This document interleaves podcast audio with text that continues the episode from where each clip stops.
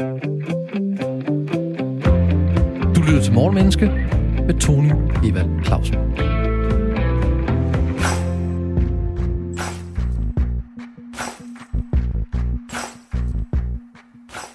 Ingen kan gå tilbage og lave en helt ny start. Men alle kan starte nu og lave en helt ny slutning. 2020 er snart slut. Et år med masser af udfordringer, kriser og problemer for verden, Danmark og personligt for de fleste af os. At starte 2020 forfra er umuligt, men hvad kan vi lære af 2020, der vil gøre slutningen bedre end starten? Op til nytåret går vi over syv programmer på efterforskning i nogle af de ting, som 2020 gav os af udfordringer og gaver og indsigter. Hvad kan alt det, der skete i 2020, fortælle os om os selv, adfærd, psykologi og verden? Og verden er i den grad forandret i forhold til samme tid sidste år. Pandemi, racisme, sexisme, nationalisme, konspirationer, nedlukning og aflyste af hvad som helst. Ambitionen i Morgenmenneske er at gøre os selv og dig, gode lytter, klogere på mennesker og adfærd fra morgenstunden. Velkommen til Morgenmenneske. I dag handler Morgenmenneske om mistillid. Har vi tillid til, at corona er mere end bare en influenza? Kan vi stole på regeringen? Kan vi stole på en vaccine? Kan vi stole på, at vores nabo holder afstand og karantænen? Kan vi stole på valgresultatet i USA? Kan vi stole på, at verden igen bliver, som den var i december 2019? Og til at gå i dybden på mistid og tillid har jeg besøg af Sasha Emilie Stopa. Velkommen til. Tusind tak. Du er forsker i dansk tillidskultur. Du sidder til daglig som videnskabelig assistent på Center for Grundtvig Forskning på Aarhus Universitet. Ja. Super. Og på en linje fra det store USA, der har vi Morten Frederiksen. Du er lektor, Institut for Sociologi og Social Arbejde, og du er ekspert i tillid. Velkommen til, Morten. Tak fordi jeg måtte være med. Velkommen. Hvor sidder du hen i USA? Bare for at lytterne kan, kan prøve at se, om de kan lokalisere dig. Sidder i, jeg sidder i Cambridge, Massachusetts, lige uden for, øh, for Boston. Øh, så det er på den øh, amerikanske østkyst. Ej, hvor hyggeligt. Ej, og hvordan er vejret? Øh, det er solskin. Vi har lidt mere sol her, end øh, der er i Danmark, så det er klart og solskin og øh, frost. Så jeg har sådan set meget rart. Wish I was there. Bertolt Brecht har sagt, tillid skabes ved, at den tages i brug. Og det, jeg tror, han mener med det, det er, at når jeg møder et andet menneske, der giver mig tillid, så får jeg lyst til at give tillid tilbage. Altså loven om ligeværdig gengældelse, at når nogen gør noget for mig, så har jeg lyst til at gøre det samme. Men øh, hvad siger du, Sasha? Er du enig i, at tillid, det, øh, det, det, det, det skabes, når vi tager den i brug? Ja, det er jeg, fordi at tillid er jo et øh, relationelt begreb. Så tillid, det er noget, der skabes, når vi står i forhold til et andet menneske, eller en samfundsinstitution, eller forskellige, øh, ja, af den type ting. Så i den forstand skabes tillid kun, når vi indgår i relation til andre mennesker. Sejt. Hvad, hvad tænker du, Morten? Det, det, er, det er jeg fuldstændig enig i, at tillid er, er noget, der skabes i relationer. Tillid er også noget, der, øh, der opbygges. Øh, man taler nogle gange om aktiv tillid, altså det, at tillid er noget, man nogle gange er nødt til at satse på eller prøve af, og så viser det sig, at tilliden kan bære, og så øh, kan man langsomt opbygge tillid i en relation, så man ligesom går fra øh, at håbe, at man kan have tillid til at øh, føle sig sikker på det. Og er det der, tillid opstår, Sasha? Er det, er det i relationen i, at, at jeg modtager tillid, så giver jeg det? Ja, altså jeg vil sige det sådan, tillid har jo meget at gøre med, om, om den, man møder, virker troværdig. Øhm, altså virker den, jeg møder som en person, jeg kan stole på, øh, virker det som en, der øh, forholder sig nogenlunde som jeg til de kulturelle normer, vi alle sammen øh, er underlagt. Øhm, så tillid har også rigtig meget at gøre med forventninger. Altså ved jeg, hvad jeg kan forvente af dig, så har jeg større øh, chance for at have tillid til dig. Okay, så der var, der var i hvert fald et, et element i, at jeg skal, kunne, jeg skal kunne spejle mig selv i vedkommende. Er det det, du siger? Ja, altså, der er jo i hvert fald noget med, at jeg skal, jeg skal sådan have en fornemmelse af, hvad jeg kan regne med, mm-hmm. øh, at du gør. Øhm, og derfor har tillid, altså i Danmark taler vi jo meget om, at vi har sådan en, en tillidskultur. Og det har meget at gøre med, at vi er et relativt homogent samfund. Altså kulturelt øh, og også etnisk set er vi et relativt homogent samfund. Øhm, og derfor så, vi ligner hinanden. Og derfor, øh, når vi møder andre, så ved vi nogenlunde, hvad vi kan forvente af andre. Og det får os til at have tillid til andre. Og det er jo interessant. Hvad, hvad tænker du om den, øh, om den forklaring, Morten? Jamen, den, den, øh, øh, altså, du, må der jo mange komponenter i det, men, men det her omkring øh, forventninger, det er jo sådan en helt central del af tillid. Øh, at at øh, i virkeligheden, så, så tillid handler om det, vi, vi sådan, øh, nogle gange kalder kompleksitetsreduktion. Mm. Altså, at øh, dybest set så er verden enormt kompliceret og uoverskuelig, og det er sociale relationer også. Øh, så i, altså, hvis vi i vidt omfang ved, at vi kan forvente øh, bestemte ting, vi regner med, at folk gør bestemte ting, så kan vi øh, slappe af, vi kan skrue lidt ned for, for mistanken og mistilliden, øh, og det er der tillid opstår. Så, så, øh, så det her med, at man kan have et, øh, sådan et backdrop af forventninger om, hvad er de mulige fremtidskonsekvenser af handlinger lige nu, øh, øh, det gør det nemmere at have relationer til andre mennesker. Så tillid er sådan et, øh, et filter, der handler om, at vi tror, vi ved, hvad der kommer til at ske i fremtiden. Og det hør, jeg hører det jo jeg hører det meget som, at I begge to tager afsæt i sådan den interpersonelle, altså fra menneske til menneske, Sasha mod Tony, Morten mod Tony, Tony mod Sasha og Morten. Øh, men hvad med på den større? Er der flere forskellige former for tillid, end bare den her menneske til menneske tillid? Ja. Sasha? Ja, altså vi har jo også det, vi kalder institutionel tillid. Altså at vi, vi har nogenlunde, at vi i Danmark i hvert fald har øh, stor tillid til samfundsinstitutionerne. Altså vi forventer egentlig også, at vi bliver behandlet på øh, en bestemt måde af for eksempel øh, skat, eller af vores bank, eller af øh, skolesystemet, øh, og vi kan nogenlunde regne med de her samfundsinstitutioner, og det gør, at vi har relativt høj tillid til dem. Så sker der jo noget, når vi lige pludselig finder ud af, at det kan være, at regeringen har brudt grundloven og den slags ting. Øh, men det kommer vi nok til at tale om senere, øh, det her med, hvad er det, der så faktisk kan udfordre den her institutionelle tillid. Men, men sådan grundlæggende set har vi i Danmark høj tillid til, øh, til samfundsinstitutionerne. Øhm, og det gør også, altså for at gribe fat i det, Morten sagde, øh, det gør jo også, at vi... Øh, at det forenkler vores relationer til samfundsinstitutionerne. Det gør for eksempel, at vi ikke har øh, særlige, øh, at vi ikke har, at byråkrati for eksempel bliver formindsket, øh, fordi man ikke har samme behov for at få ting skrevet ned, når man har tillid, øh, som banalt sagt. Og jeg hører det meget som tillid mod borgere, altså fra borgere mod en institution. Øhm, men hvad med den anden vej, Morten? Altså institutionernes tillid til borgeren. Kan du, kan du øh, hjælpe os med at forstå det lidt? Ja, altså det, er jo, det, det, det kan jeg jo prøve på i hvert fald, men jeg tror, det er vigtigt at få sagt, når vi taler om, at der er, hvad skal man sige, øh, interpersonel eller intersubjektiv tillid, den tillid, vi har til andre mennesker, og så den, vi har til institutioner, at det er to lidt forskellige ting. Fordi øh, man kan sige, når vi har tillid til andre mennesker, så, øh, så handler det om, at vi tror, at de på en eller anden måde tager højde for os, at de tager hensyn til os den type øh, handlinger forventer vi ikke fra institutioner. Der handler det mere om, at de er forudsigelige og pålidelige og gør det, vi forventer, de gør. Vi forventer ikke, at skat er en øh, øh hensynsfuld og empatisk partner øh, øh, på samme måde, som vi forventer af andre mennesker. Så, så det er tillid, der fungerer på nogle lidt forskellige måder, men det kommer vi sikkert tilbage til. Det er også en meget, god, øhm, det er også en meget god forventning at forvente, at de ikke lige tager hensyn til at være en god og kærlig tillids, øh, tillidsfuld partner. Men du må, sådan godt, du, må, du må godt sige lidt mere om det, fordi det, det der med at komme tilbage til, jeg vil hellere, vi tager den i, i øjeblikket, fordi okay. der er så mange ja, andre ting, vi skal snakke om. Bare værsgo. Jamen, jamen, altså, fordi det, det der jo er, det, det, jeg har nogle gange, altså, når man taler om, om tillid til andre mennesker, så handler det jo i høj grad om de her ting, som, som Sasha lige har nævnt også, at, at, øh, at det her med, at, øh, at man er i en relation, og man øh, tror, man deler nogle ting osv. Og den slags ting har vi ikke, når det drejer sig om institutioner. Altså det at have tillid til, lad os tage systemer, fordi de er næsten de mest upersonlige, det at have tillid til det offentlige transportsystem, det handler om at tro, at det virker og er pålideligt, og jeg kan forudsige, at busserne cirka vil være ved stoppestederne på det tidspunkt, der står i køreplanen. Øhm, det handler ikke om, at det her system tager hensyn til mig på bestemte måder. Det svarer mere til, til ligesom en bil, hvor, hvor øh, øh så længe den virker, så tænker vi over, hvad der foregår under motorhjelmen. Og så kommer der så de her episoder, hvor det kan bryde sammen, øh, øh, hvor, hvor systemerne svigter, eller det viser sig, at de gør noget andet, end vi troede, der er korruption eller et eller andet. Og så er man nødt til at åbne motorhjelmen, og vi bliver alle sammen bekymrede, så er det svært at genopbygge tillid. Så, så det at have tillid til en institution, det er lidt mere en envejsrelation. Så hvis vi skal kigge på det her med, har institutionerne og systemerne, har de tillid til mennesker? Altså, de har i hvert fald et sæt af forventninger. Øh, nu kan man sige, en, en organisation, en institution eller system er jo ikke en person og har ikke som sådan øh, øh, selv nogle relationer. Men, men de har øh, nogle forventninger til, hvordan folk agerer. Øh, skat er indrettet efter, at, vi, øh, at mennesker agerer på bestemte måder, og det er systemer også, at vi træffer bestemte beslutninger, at vi gør ting på bestemte tidspunkter osv.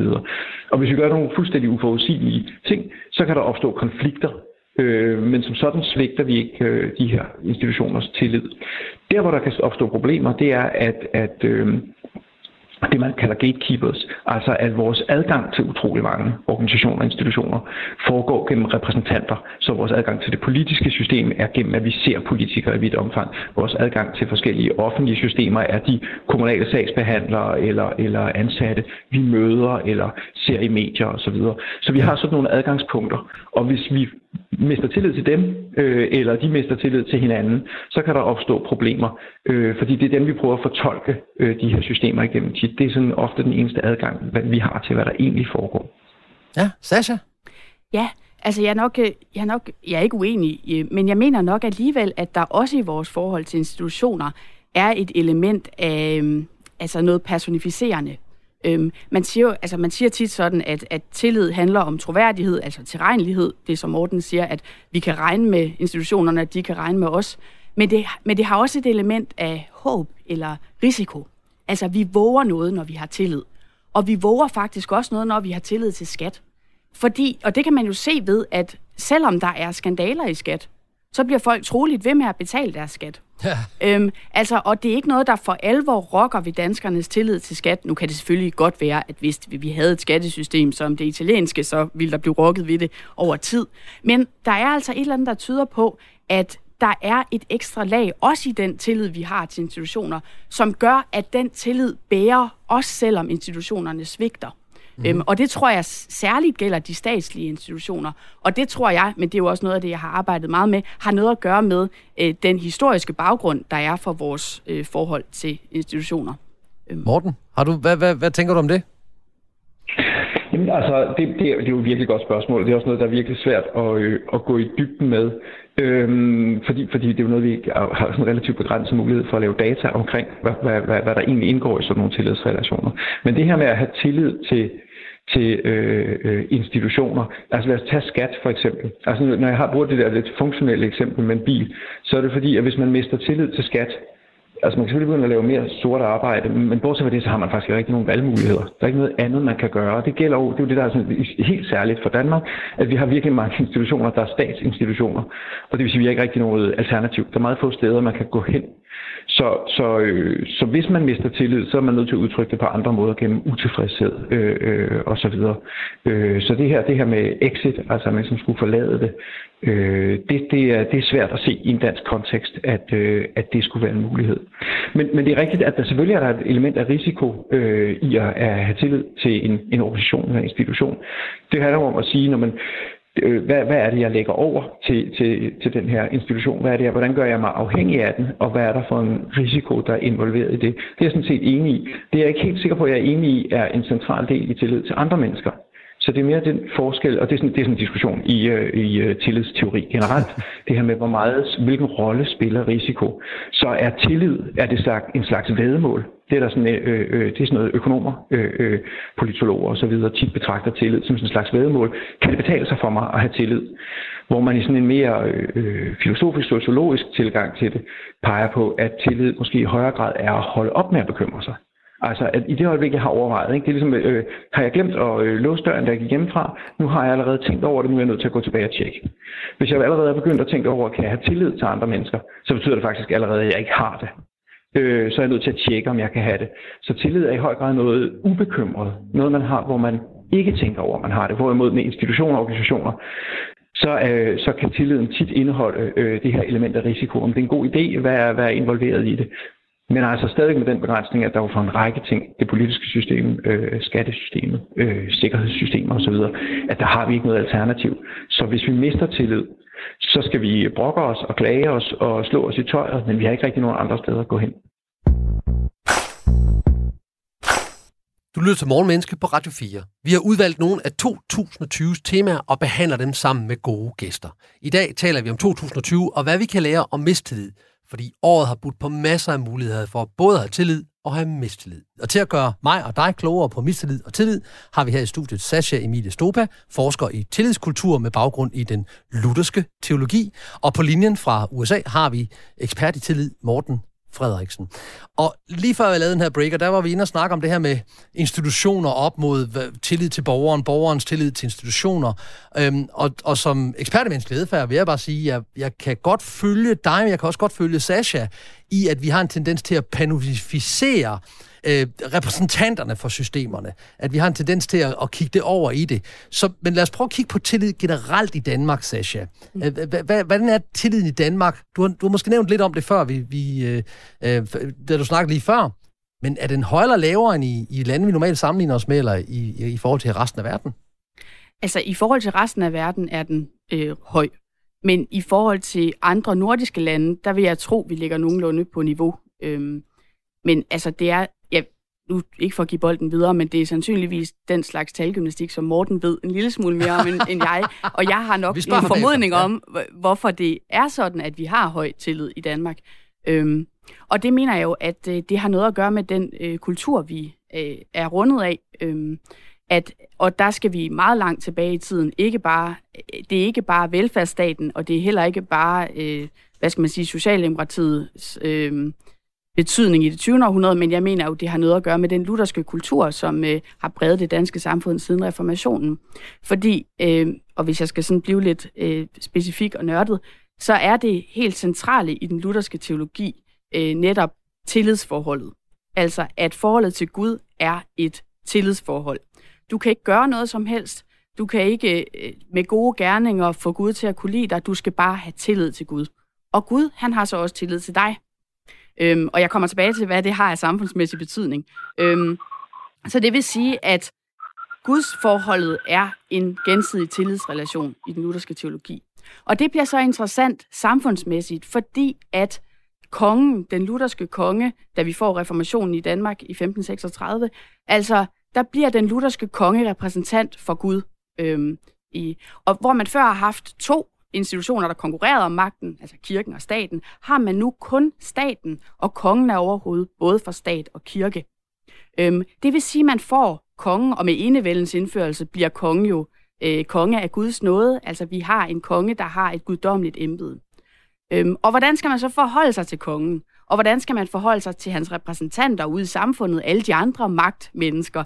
Øhm, altså siger du indirekte her, at vi har, altså historisk set, så ser vi på staten som repræsentant både for, for det værtslige og for det åndelige. Ja, er det så, lige er det, præcis. du siger? Ja. Så vi, vi møder institutionerne i en forventningshorisont, der, ja. hvor de nærmest er repræsenteret for noget guddommeligt og noget, der er på jorden sat. Ja, altså embedet i hvert ja, fald. Ja. Fordi som person er kongen jo nøjagtigt lige så meget, øh, lige så elendigt et menneske som alle os andre.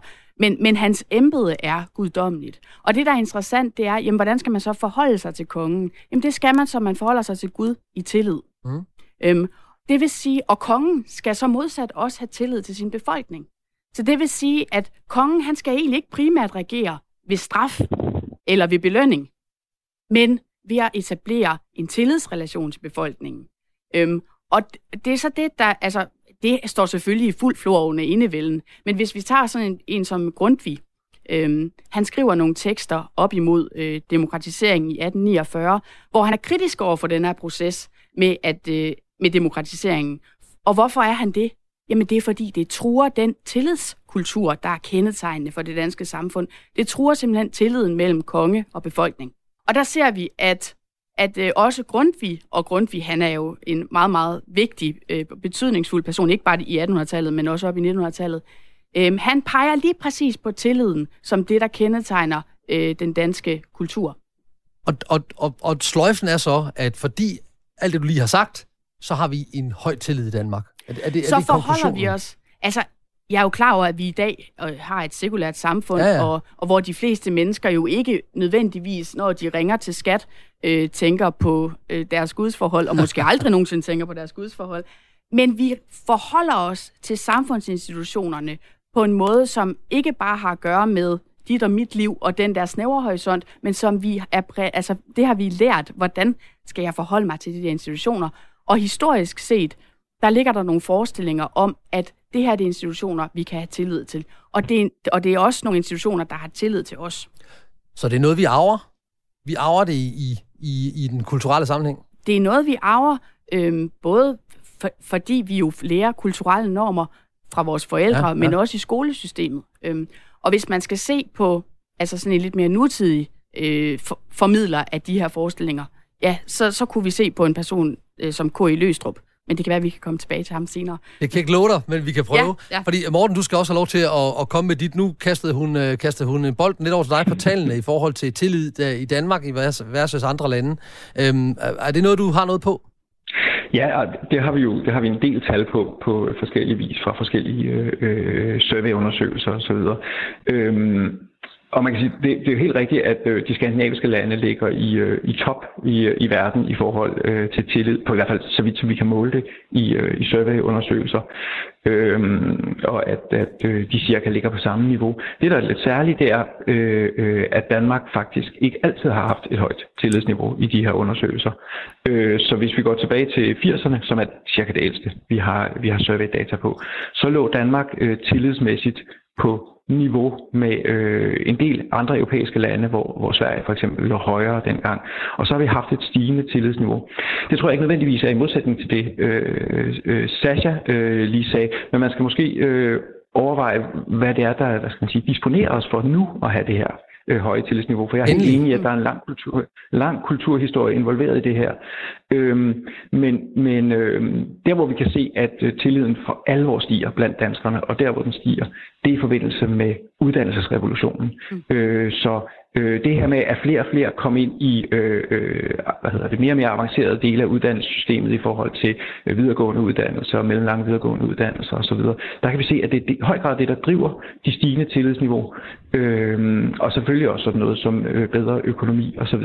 Og der, uden at jeg skal gøre mig eks, ekspert øh, øh, øh, i kulturhistorien, der er jo også noget, der peger tilbage til Grundtvig og mm. øh, øh, højskolebevægelser osv., ja. at, at øh, hele det her oplysningsprojekt, mm. øh, som Danmark øh, var involveret i i en 200 år lang periode, det hænger jo sammen med refleksivitet, og det hænger sammen med at prøve at forstå andre mennesker.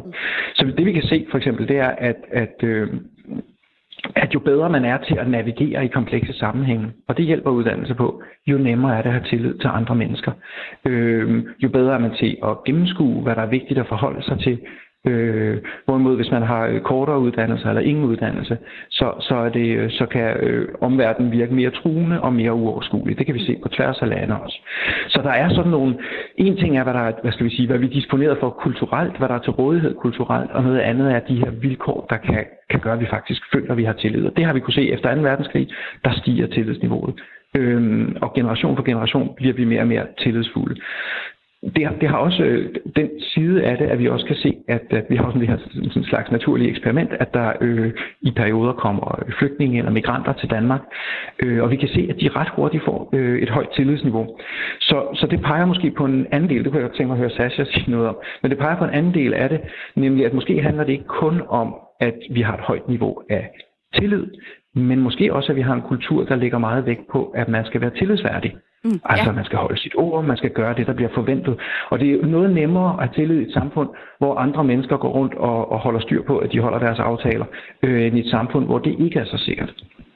Og Sasha, hun er ved at, hun, er, hun sidder her fuldstændig spændt op. Hun er klar til at komme med svar og flere kommentarer. Værsgo, Sasha. Ja, nej, men jeg, jeg, vil, jeg vil så tage, tage, tage, tage det helt tilbage igen øh, til gudsforholdet, fordi øh, det er netop spørgsmålet om, at det er ikke bare dig, der har tillid til Gud, men det er også Gud, der har tillid til dig. Så det vil sige, at med den lutherske teologi, der er der vægt på, at individet skal simpelthen være en troværdig person.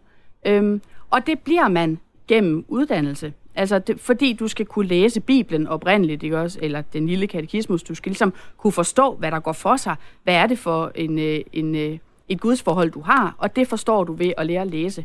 Og det er jo så det, der ligesom bliver øh, altså primus motoren for hele denne her øh, uddannelse af befolkningen, som jo tager fat allerede efter reformationen, og som vi jo, som Grundtvig jo er en af de fremmeste repræsentanter for her, herhjemme. Og det er jo netop, altså for Grundtvig er det jo også, han kan jo godt se, at han ikke kan bremse demokratiseringsprocessen, øhm, og derfor bliver det jo for ham helt centralt, at vi skal oplyse befolkningen, sådan at de netop bliver troværdige individer. Og der er jeg jo fuldstændig enig med Morten, altså det er jo et spørgsmål om at etablere øh, tilregnelige øh, personer, og det gør man gennem uddannelse.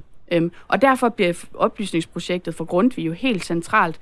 Øhm, og derfor er det for eksempel også, og nu vil jeg så gå til Løstrup, øh, noget af det, han siger, han har jo nogle debatter, i, eller han, han skriver nogle, der har været meget omdiskuteret, nogle kronikker i 30'erne, øh, omkring demokrati øh, versus øh, mere autoritære styreformer, altså konkretiseret i nazismen.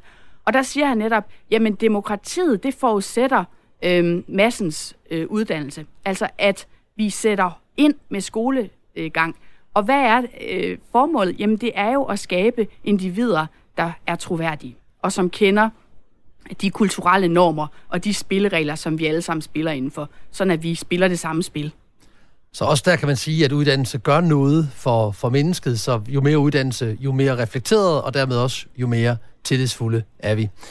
Vi taler meget mere om mistillid og tillid efter nyhederne på Radio 4. Du lytter til Morgenmenneske med Tony Eva Clausen.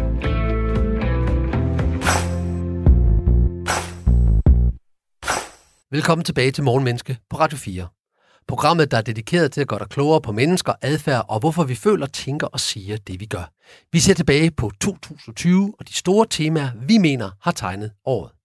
Vi går i dagens program på opdagelse i mistillid i forhold til 2020, og det gør vi sammen med tillidsforsker Sasha Emil Sto- Emilie Stopa, og på en direkte linje direkte fra USA, ekspert i tillid Morten Frederiksen. Og før nyhederne, der var vi inde i sådan en helt dyb diskussion omkring, hvad er det, der, der gør, at vi har tillid, og hvad gør uddannelse ved tillid, og jeg kunne mærke, at du var måske ikke blevet helt færdig. Du vil gerne snakke mere med Løstrup, Sasha, men jeg kunne også høre hele vejen til Denemark, Mark, øh, at øh, Morten havde også noget på, på, på læberne. Havde du noget, du gerne lige ville sige, inden vi gik til nyhederne, Morten? Jamen, jamen, det er bare øh, den her, vi snakkede om, hvad, hvad uddannelse betyder øh, øh, for, for tillid. Øh, og jeg har selv været med til at lave nogle, nogle analyser, der peger på, at uddannelse øh, giver et højere niveau af tillid, men kun i, øh, hvad skal man sige, i samfund, hvor der er lave niveauer af korruption, for eksempel. Mm. Så, så der er sådan en sammenhæng mellem, at uddannelse kan gøre ens tillidsfuld, fordi man får et større overblik, men jo sandsynligt, altså naturligvis ikke i sammenhæng, hvor det overblik, man så får, viser, at tillid er en dårlig idé. Altså, så, så det kræver, at tillidsværdighed er udbredt i samfundet. Og så talte vi om det her med uddannelse, hvordan uddannelse bygger op til demokrati, og hvordan det gør, at man kan overskue sammenhænge. Mm. Men det, uddannelse er jo også en del af sådan en mere øh, generel bevægelse i retning af, af lighed. Og, og Sasha nævnte det tidligere, det her med, at vi er et homogent land.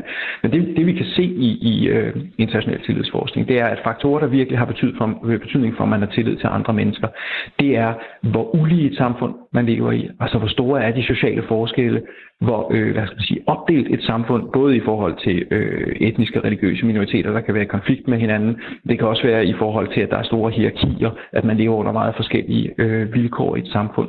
Så, så samfund, der er skilt ad, splittet på forskellige måder, der kan man ikke etablere tillid, fordi de fleste andre mennesker, eller mange andre mennesker, opleves som fremmede. Så det er vigtigt at leve et samfund, hvor folk ikke er for fremmede i forhold til en selv, hvor man har en fornemmelse af, at man deler noget med dem. Så vi kan sige, at hvis vi er lige, og vi er homogene, og vi har lave hierarkier, så stiger tilliden. Er det, er det konklusionen? Ja, det ja. er det. Og så er det måske vigtigt at tilføje, at homogenitet er etnisk, men jo også kulturel. Altså, vi er enige om de kulturelle ja, normer. Ja. Ja. Og apropos kulturelle normer, fordi nu snakker vi og kigger ind i 2020, der er jo i den grad startet, øh, den startede faktisk meget godt, øh, men så skete der noget der i februar-marts, der gjorde, at øh, Danmark blev lukket ned, og lige pludselig stod vi i et, et, et, et, en situation, hvor vi skulle have enormt meget tillid.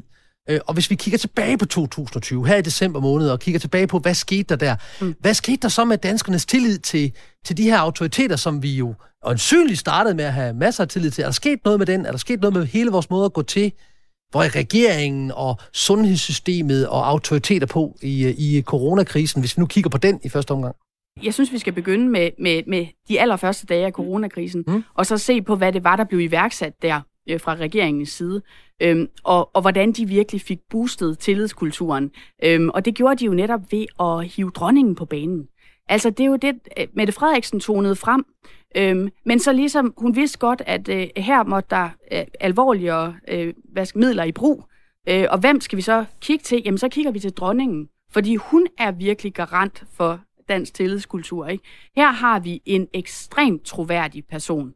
Øhm, og, og dronningen, hvordan forvalter hun øh, statsministerens tillid?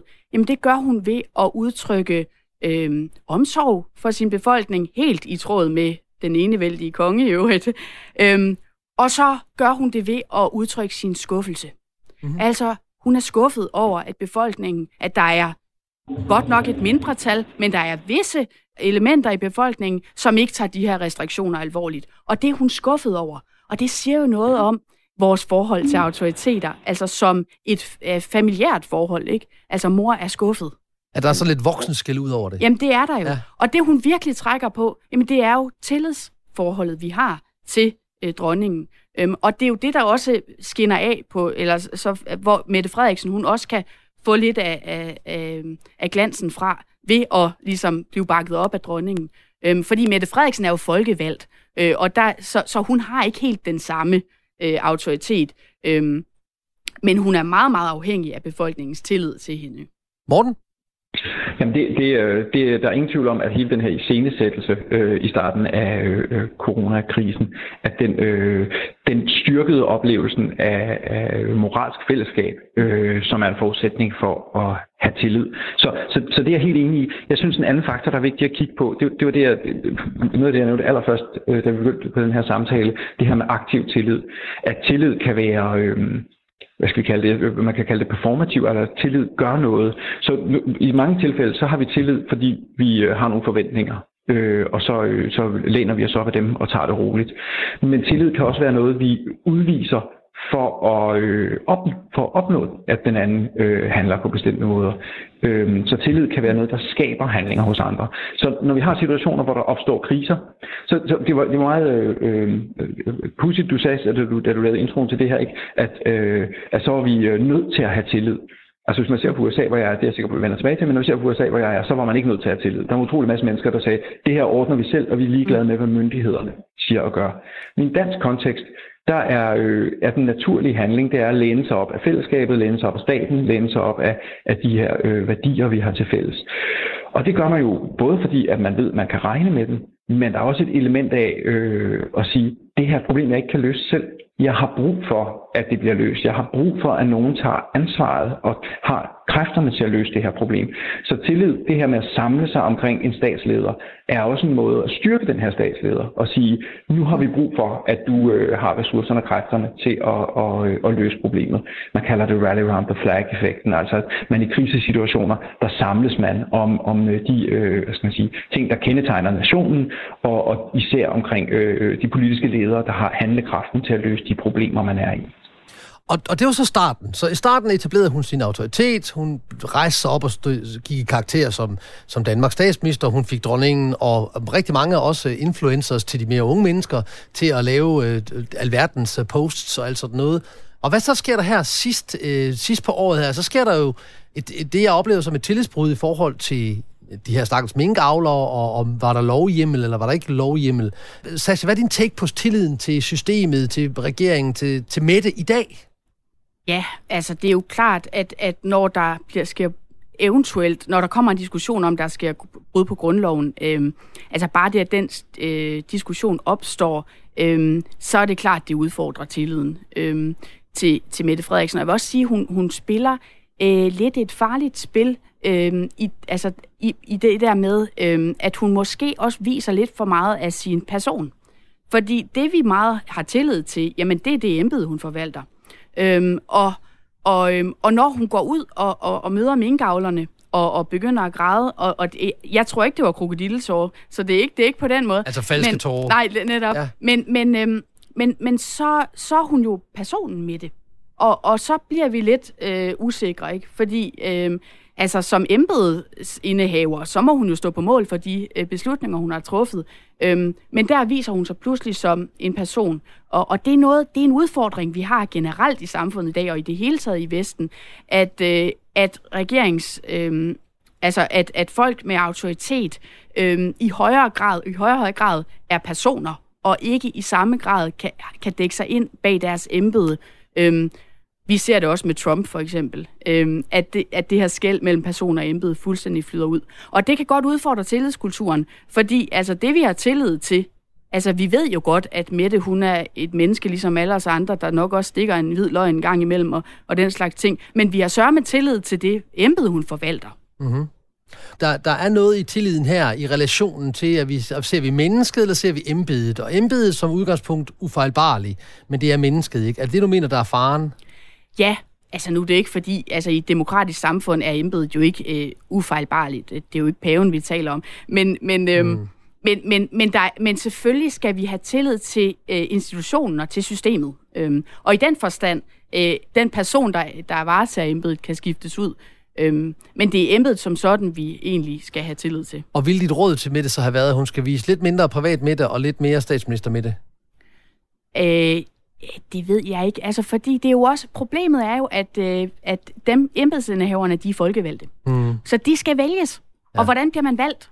Det er jo også det, det har hun jo også i tankerne. Altså igen, jeg er sikker på, at hun blev rørt, så det er ikke på den måde.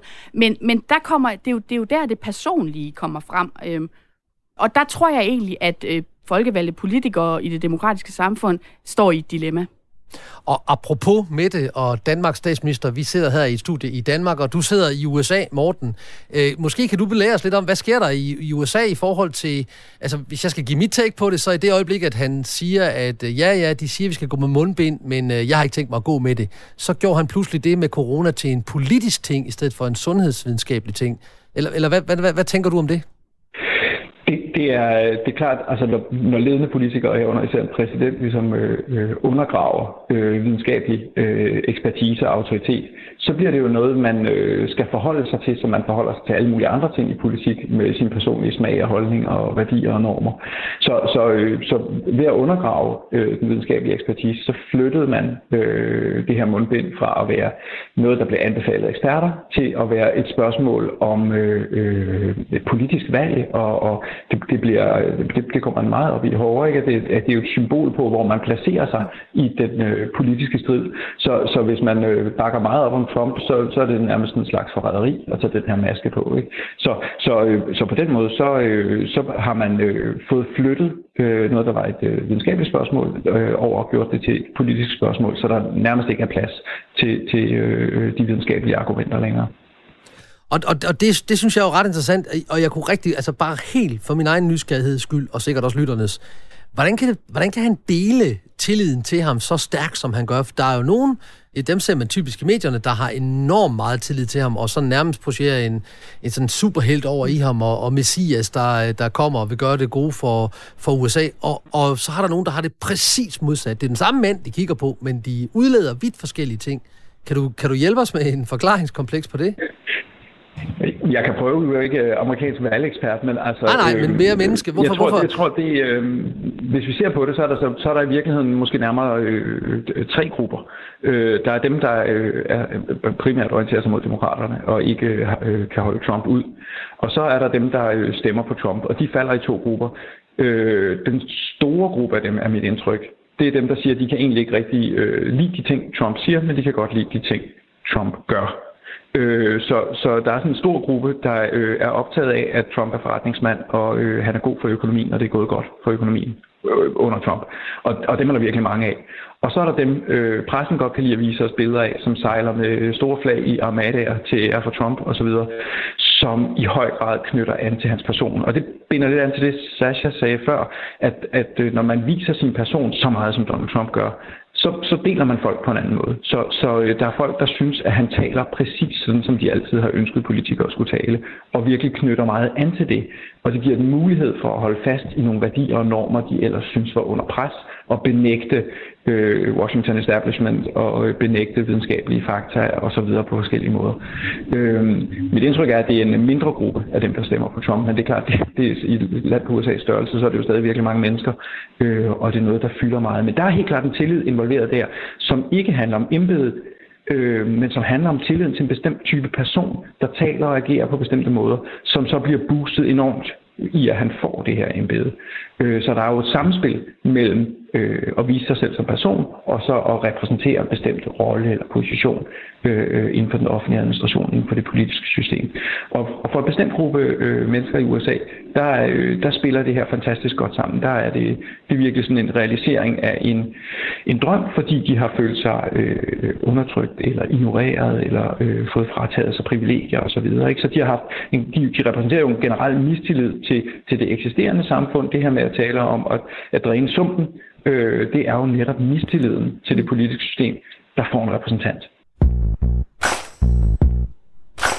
Du lytter til Radio 4 og programmet Morgenmenneske. Dagens emne er tillid og mistillid, og vi har to meget kloge mennesker med os, nemlig Sasha Emilie Stopa, forsker i tillidskultur, og på en linje direkte fra USA har vi ekspert i tillid, Morten Frederiksen. Og lige inden jeg lavede den her breaker, der snakkede du, Morten, om, at Trump taler på en måde, som de godt kan lide, og fordi de godt kan lide, at han taler på den her måde, så har de tillid til ham, fordi det har de gået og savnet. Der har sådan en vakuum. Endelig en mand, der siger tingene, som de er, og så får vi tillid til det. Og binder det sammen med det, du, Sasha, sagde i starten med, at hvis vi kan se, at vi har et fællesskab med et menneske, mm. et værdifællesskab, eller en uddannelsesmæssig fællesskab, eller en måde at se tingene på fællesskab, så har vi automatisk mere, mere tillid til dem. Jeg tror, det er det, der, der sker med, med Trump og de mennesker, der har tillid til ham.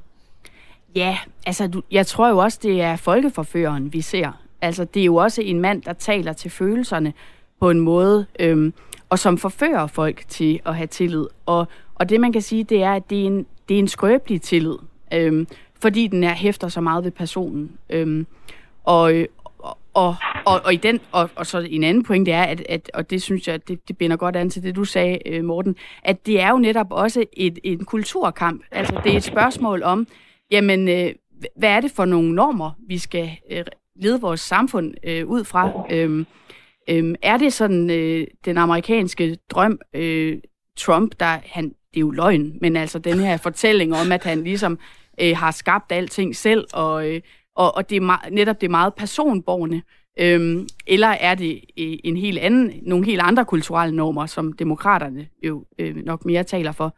Og der vil jeg sige, at forskellen til den danske tillidskultur er jo, at her øh, har vi ligesom dømt folkeforføreren ude og har et system og et øh, etableret regeringssystem, øh, og det er det, vi har tillid til, øh, frem for så at det i, i så høj grad er til øh, en folkeforfører.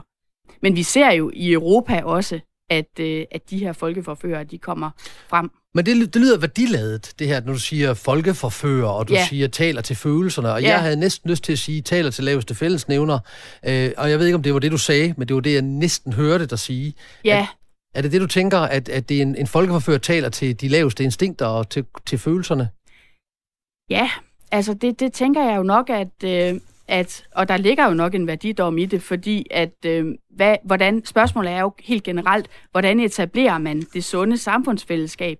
Øhm, og det mener jeg jo øh, ikke, man gør øh, ved at tale til folks umiddelbare følelser, altså vrede eller glæde og den slags ting, men det er mere at, øh, at etablere nogle stabile tillidsforhold, som kan vare gennem generationer, og som, øh, ja, og som ikke er afhængig af, hvordan man nu lige går og føler. Men øhm, det er jo ikke det, der sker. Altså, de har, der er jo x antal millioner, der har, der har, der har, der har stemt på ham. Så, ja. så det er jo meget kortsigtet. Hvad tænker du om det, Morten? Er tillid også kortsigtet? Altså tillid, det, det, det, tillid kan have alle mulige typer tidshorisont, og tillid kan sagtens være, være kortsigtet. Jeg, jeg tror, i, den, i forhold til den her konflikt, så er det jo vigtigt at forstå, at det, det peger direkte tilbage på det, vi talte om før, med at tillid er afhængig af, at øh, samfund er relativt homogene og øh, harmoniske. Altså USA, hvis det er det, der er eksemplet, er jo kendetegnet på et land, mm. hvor al øh, tillid mellem befolkningsgrupper er ophørt. Ikke? Altså det er jo et land, der er polariseret, og når man ikke længere føler sig knyttet til, eller føler, at man har et fællesskab moralsk, skæbnemæssigt eller andet med store andre befolkningsgrupper, så, så lukker man om sig, sig om sig selv og finder sine egne øh, tillidsværdige repræsentanter. Mm. Øh, og det er klart, det, det kan jo virke kortsigtet øh, øh fra sådan et dansk synspunkt, i den forstand, at der er jo sådan en fælles skæbne, og den skal man øh, knytte an til. Mm. Øh, men sådan opleves det øh, helt sikkert ikke øh, blandt store grupper af amerikanere.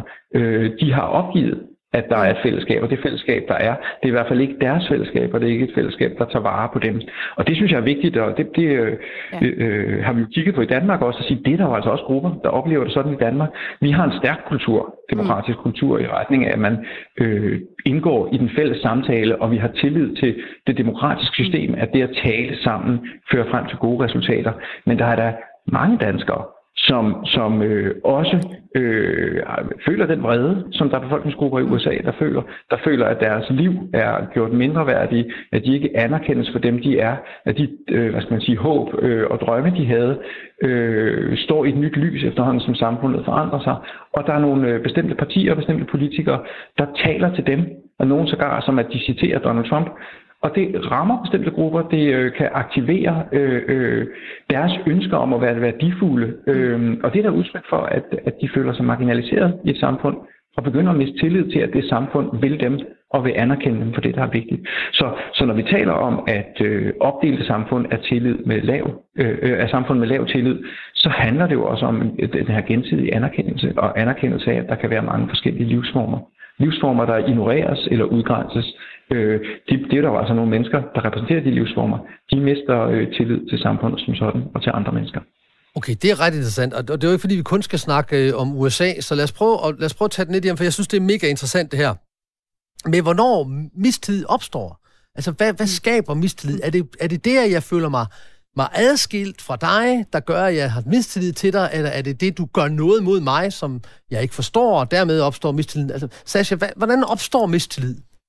Jamen, jeg vil måske begynde et andet sted, og ja. det er et sted, vi egentlig ikke har været før, fordi det er jo, altså i, i den samtale, vi har haft tid til, der har vi meget talt om det her med, jamen mistillid og tillid som kulturelle størrelser, altså noget, som bestemte kulturer enten kan fremme eller kan modarbejde. Mm. Øhm, og det er jo også det, der er interessant. Det er jo derfor, at udlandet ser til Danmark, jamen, hvordan skaber man en tillidskultur? Det er jo under den forudsætning, at der faktisk er bestemte ting, man kan gøre i bestemte kulturer, som højner tilliden. Øhm, men, men tillid kan man også forstå øh, på en anden måde, altså som en medfødt evne. Øhm, det, det er jo for eksempel måske noget, psykologien øh, vi taler om. Øhm, altså spædbarnet er født med tillid. Øhm, eller også er, er spædbarnet født med afhængighed. Øhm, mm. Men det er i hvert fald øh, spædbarnet... Altså, vi, vi ved i psykologien, at afhængighed skaber tillid. Jamen, det er jo det, fordi... Stockholm-syndromet og så videre. Lige præcis, altså, hvis jeg er hvad meget... der er andet? Ja, hvad, hvad kan jeg andet, end at, end at have tillid til, at min far og mor tager vare på mig, når jeg er et spædbarn? Øhm, og så er spørgsmålet... Øhm, hvis vi så for eksempel tager Løstrup, så mener han, han fortolker det her som, at tillid er en spontan livsytring. Altså tillid er noget, der bare er givet med livet selv. Det er sådan den filosofisk-teologiske øh, tillidsforståelse. Øh, øhm, og, og så, så mistillid, det er mangel på tillid. Altså, mistillid, det er, hvis, hvis tilliden bliver udfordret. Hvis nu ikke der er nogen, der tager vare på det lille barn. Øhm, eller hvis nu... At, at, så, så, så, så, og det, det hæfter også ved sådan en, en mere teologisk forståelse af, jamen, hvad er det onde? Er det onde noget i sig selv, eller er det onde bare mangel på det gode? Der kan man spørge det samme med tillid. Er mistillid noget i sig selv, eller er det bare mangel på tillid? Øhm, og, og ja, så jeg mener, det, det, det er jo også væsentligt at få ind det der med, ja, det, det der mere grundlæggende spørgsmål, jamen er tillid noget, vi spontant viser, og som så, øh, som så kulturen kan fremme eller øh, dæmpe? Øhm. Og det var teologen, der taler. Det har du nok også luret, øh, Morten, at det var teologen, der talte der. Så mm-hmm. jeg kunne godt tænke mig at høre dit respons på, er mistillid blot fraværet af tillid? Øhm, mistillid er sådan et... Øh, altså det, det er jo nemt at tale om tillid og mistillid som hinanden, hinandens modsætninger. Tillid er godt, mistillid er dårligt. Mistillid er jo i mange situationer øh, utrolig fornuftigt. Mm. Jeg, jeg talte indledningsvis om, at, at tillid er kompleksitetsreduktion. Verden er svær at navigere mm. i. Der er utrolig mange informationer. Vi er nødt til at selektere nogle af dem fra fordi man kan ikke overskue alt det, der er. Men der er masser af situationer, hvor det er fuldstændig fornuftigt at have mistillid, eller øh, altså lave øh, kalkulerede analyser. Så hvis man skal købe et hus, for eksempel, så er man et kvej, hvis man bare kører på tillid. Ikke? Altså så, så er man jo nødt til at overveje og analysere og stille spørgsmålstegn ved. Så mistillid indeholder jo øh, øh, evnen til at være kritisk, øh, evnen til at analysere oplysninger og forholde sig til, er det her nu faktisk rigtigt? Er det de rigtige oplysninger, vi får? Og tit så taler vi om tillid til politikere som noget fantastisk. Men der skal der være et niveau af mistillid til politikere. Mm. Det er et dårligt demokrati, hvor man ikke stiller spørgsmålstegn ved politiske institutioner og politiske øh, repræsentanter. Så mistillid er mange ting. Der, hvor mistillid øh, kan blive sygelig, kan man sige, der hvor, der, hvor problemerne opstår, det er, når man trækker sig fra sociale relationer eller forpligtende fællesskaber, fordi man på forhånd antager, at der er en eller anden øh, øh, modsætning, at man er i konflikt med hinanden. Så, så øh, når, når der opstår øh, opsplitninger i samfundet, eller øh, vi føler, at politikerne kommer så langt væk fra vores hverdag, at vi på forhånd har mistillid til, hvad de siger, så holder vi op med at høre, hvad de siger så holder vi op med at høre, hvad andre mennesker siger. Ikke? Så antager vi, at vi forstår, hvad de mener, fordi vi har mistillid til dem. Så, så mistillid kan blive et filter, hvis det bliver en automatreaktion. Og de faktorer, vi ved, driver mistillid, det er øh, altså øh, sociale forskelle. Det her med, at man ikke kender hinanden, man ikke ved, hvad det er for nogle normer og værdier, man har til fælles. Det er i høj grad også det, at man har noget at miste. Mm. Så jo lavere indkomst man har, jo dårligere uddannelse man har, øh, jo mere udsat man er på alle mulige forskellige måder, jo mindre mistillid har man. Og det kan selvfølgelig have noget med ens livserfaring at gøre, men det har også noget at gøre med, at man er sårbar. At, at have tillid til andre mennesker er at gøre sig sårbar, uanset om det er politikere eller arbejdsgivere eller øh, venner. Så, så øh, udstiller man sig selv på en måde, hvor de har magt over en. Øhm, og jo mere presset man er, jo farligere er det. Okay. Øh, ja. så, så der er altså også nogle mekanismer involveret der. Og Sasha, til en afsluttende bemærkning. Ja. Jamen, der, det, der er meget at tage fat i her. Ja, men, men grundlæggende set er det jo et spørgsmål om, hvordan skaber vi det sunde, gode samfundsfællesskab?